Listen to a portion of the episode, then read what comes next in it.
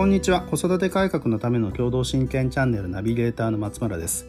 この番組では共同親権後の未来多様な子育ての形についてインタビュー形式で発信していきます。えー、今回のゲストはアメリカ在住ソーシャルワーカー奥野由紀子さんです。よろしくお願いします。よろしくお願いします。はい。えー、まずですね最初に奥野さんの紹介を私からさせていただきます、えー、テキサス州で子どもと親にメンタルヘルスのコンサルティングサービスをご提供されていますでそれから、えー、クライアントの中にはまああ離婚後も共同親権を持って、まあ、子育てに関わるような保護者が、えー、たくさんいらっしゃるというような、えー、もうアメリカで、えーと、支援者の立場で今、えー、ご活躍中ということです。はい。で、えー、奥野さんなんですけれども、えー、っとですね、今回、えー、っと、プロジェクトへの賛同をいただいて、もう早速実はちょっと声掛けさせていただいたっていうことなんですけれども、あの僕自身としてもですねこの海外でしもう心理師とか、まあ、支援者の方々が、まあ、離婚後のまあ親子まあ、離婚、まあ、様々な、離婚後に限らず、まあ、さ様々な親子って言ったらいいのかな、ような方にどういうふうに関わってるようなことがあってっていうことに関して、まあ、興味関心がまあある、あって、で、それでまあ、お声掛けをさせていただいたというような感じです。はい。で、えー、まあ、もう一度奥野さん、まあ、今回サイトからまあプロジェクトの賛同いただいたということなんですけれども、まあ、日本のまあ離婚後の子育ての現実とか今何か感じられていることとかちょっとお話しいただいてもいいですか？はいえっと、そうですね。私は松村さんのプロジェクトについてあ書かれていたヤフーのニュースの記事を見て、で、あの、そこからあのプロジェクトのことを知って、で、そこから賛同するという形になりました。で、まあ、そのニュースにも書かれてたように、うん、やっぱりあの、面会交流の権利が、日本の家族にあって、あっても、うん、やっぱり単独親権制度のままだと、うん、日本では子供の面会交流の権利が、やっぱそ、尊重されないのが現実なのかな、と、そんな感じでこう思って、で、賛同したんですね。なるほど。なるほど。はいえっと、もうそういう意味で言うとアメリカのその今テテキサスの面会交流っていうのはちなみにどういう感じとかってまあご存知ですか？まあ、まあ、法律的とかシステム的なことはちょっとよくわからわからないんですけど、知識的的なことは。うんうん、でも、まあ、クライアントの中にも、やっぱりそういう面会交流の、うん、あの、うん、そういうのをやってる家族とかいて、ええ、で、それでやっぱり子供が、こう、なんて言うんだろう。お父さんのとこに行く、はい、はい、次はお母さんのとこに行く、うん、そういう生活の中でちょっと、なんて言うんだろう。うん。気持ちがちょっとやっぱりこう、うん、ね、うまく気持ちの表現ができなくて、なるほど。そういうのを理由に、あの、保護者の方が、こう、子供を連れてきて私たちのところに、で、カウンセリングのようなことを頼むクライアントとかもいるんですね。ああ、そうなんだ。うん、はい、うんうん。で、あの、まあそういう意味で、うん、まあ、その面会交流とか、うん、まあ、あっても、やっぱりこう、やっぱり、なんていうんだろう、単独親権制度のままだったら、やっぱその、その幅っていうか、面会交流のこの権利の幅がやっぱり狭まっちゃうのかなっていうふうに感じですね。まあ、そうですね。もう日本の場合だと、えっと、結局面会交流をさせると子供が不安定になるから、させない方がいいとか、うん、そういうよくわからない理屈に入り込んでったりしますからね。うん、結局その月1、2時間っていうのが当たり前な世界なので、それを、その月1、2時間で不安定になるぐらいだったら子供と合わせない方がいいとか。でもそこはね、子供の、うんうんうん、子供の権利ですからね、親を知るのと、親と関わるのと。だからそこの環境を整えてあげるのは親の責任であって、で離婚っていうふうにね、結ね結婚、その関係が、親の関係が、夫婦としての関係が壊れちゃっても、やっぱそこは夫婦の問題で、そうですよね。で、子供にとってはお母さんとお父さんだから、そ,、ねうん、まあ、そこは私はそういう子供をクライアントとして、ね、あの、働く立場としては、やっぱ子供のために、子供のなるべく声を届けるのが私の仕事だと思ってるんですね。うん親の、両方の親に。なるほど、なるほど。うん。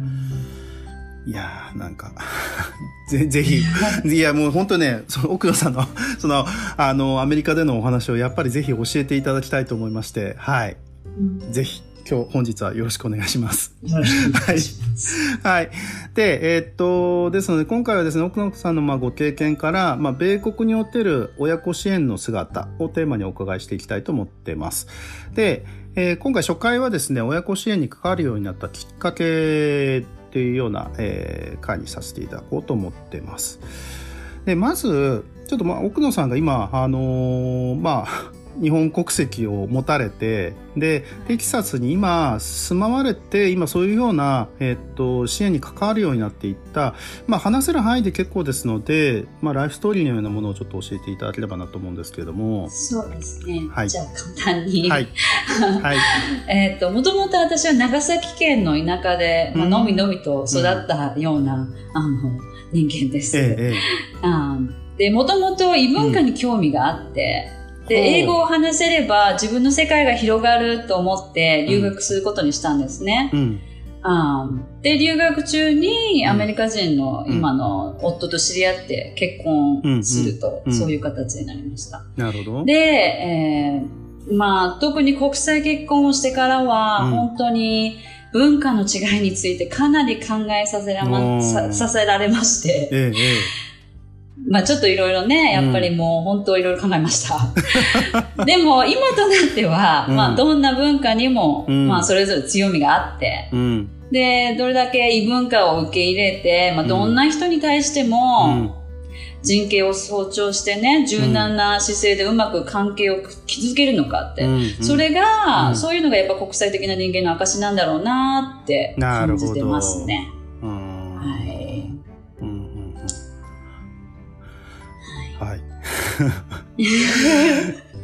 その、え、ちなみに、今、アメリカには何年間いらっしゃるんですか？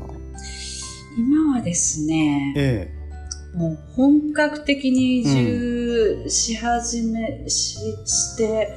からは多分10、10年以上経ってますね、もうね。10年以上。11年、2年とか、うんうんうんそんな感じじゃないですかね。なるほどね。んあの、その、留学をされていて、で、その後、何か、あの、お仕事はどういうようなもの、ことをされていったんですか？えっと、えまあ、はい本格的にこの親子支援っ。ていうのに関わり始めたのは、えまあ、結婚して、その後大学院に、こっちの大学院に行くことにしたんですえ。ね。はい。で、あの、そこでソーシャルワークプログラムうん。に入って、うん。で、そこでソーシャルワークを学び始めてからですね、本格的にその親子支援に関わり始めたのは。もともと昔日本でも、うんやっぱ子供が好きで、はい。で、子供が他の親とか先生とか、まあ、どれだけこう、はい違う人間に対してどんな風にこう、なんて言うんだろう、うん。反応が変わるのかって、そこがすごく面白くって、クラスの中でちょっと、ああの、大学生の時にアルバイトをさせてもらってんですね。ええ。あの、教育委員会を通して。で、その時からすごく子供のその反応にすごく興味があって。でも、こう、先生になるっていうのとちょっと違うなって、こう、自分の中でいろいろ考えてた時があって、どんな仕事をしたいのかって、うん。大学生の時にも。うん。で、いろんな、まあ、経験をして、で、結婚後、あソーシャルワークをちょっとやってみようかと。で、ソーシャルワークのプログラムに入って、そこから、そこでインターンシップを、今勤めてる NPO で、はい。うで、インターンシップをさせてもらったんですよ。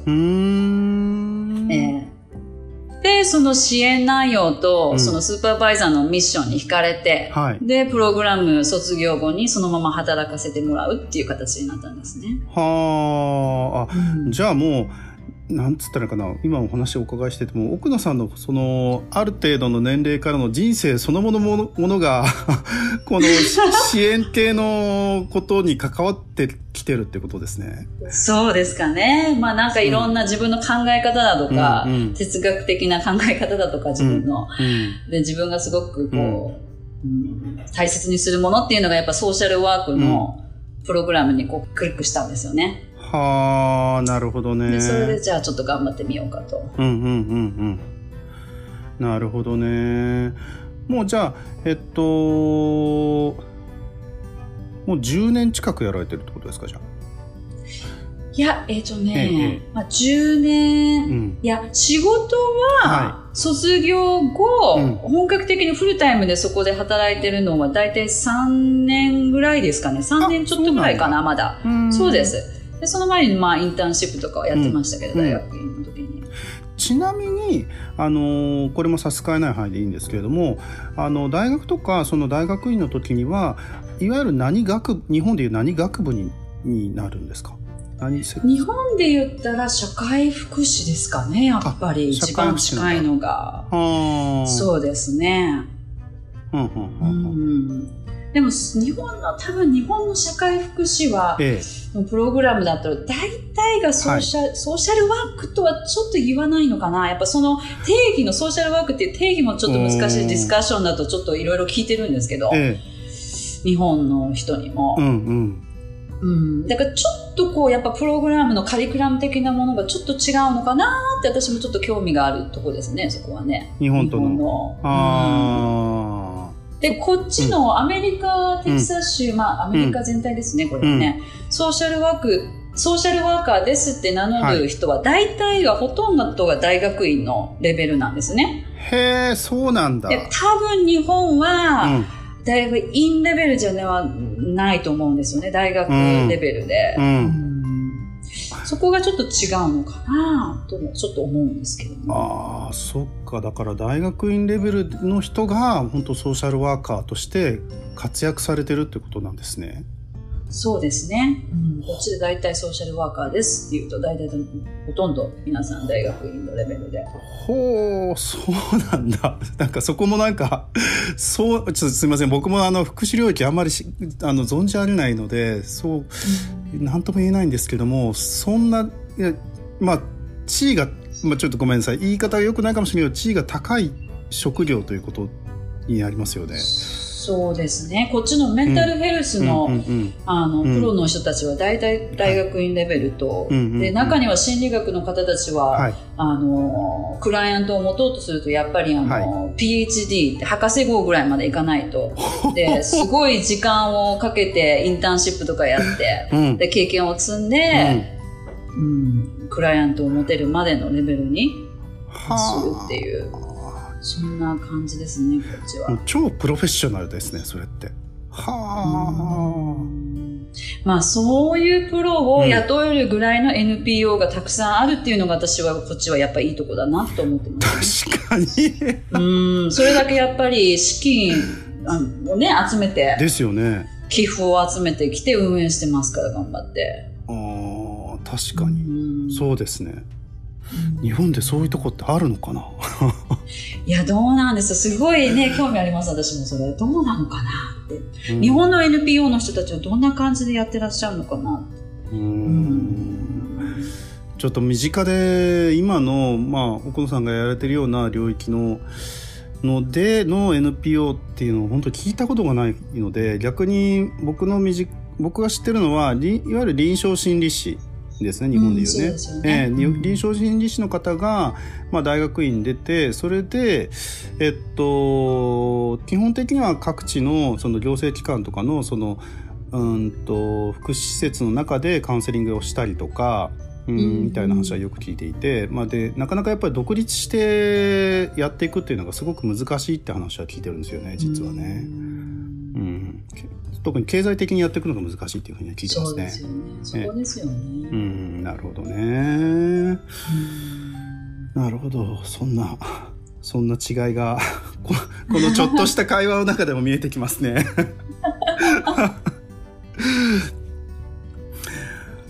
うーん、わかりました。じゃあちょっとここで一回、えー切らさせていただいて、えっと、はい、次回もう少し詳しくあの奥野さんのお仕事についてお伺いしていきたいかなと思います。はい、ありがとうございます。はい、ありがとうございました。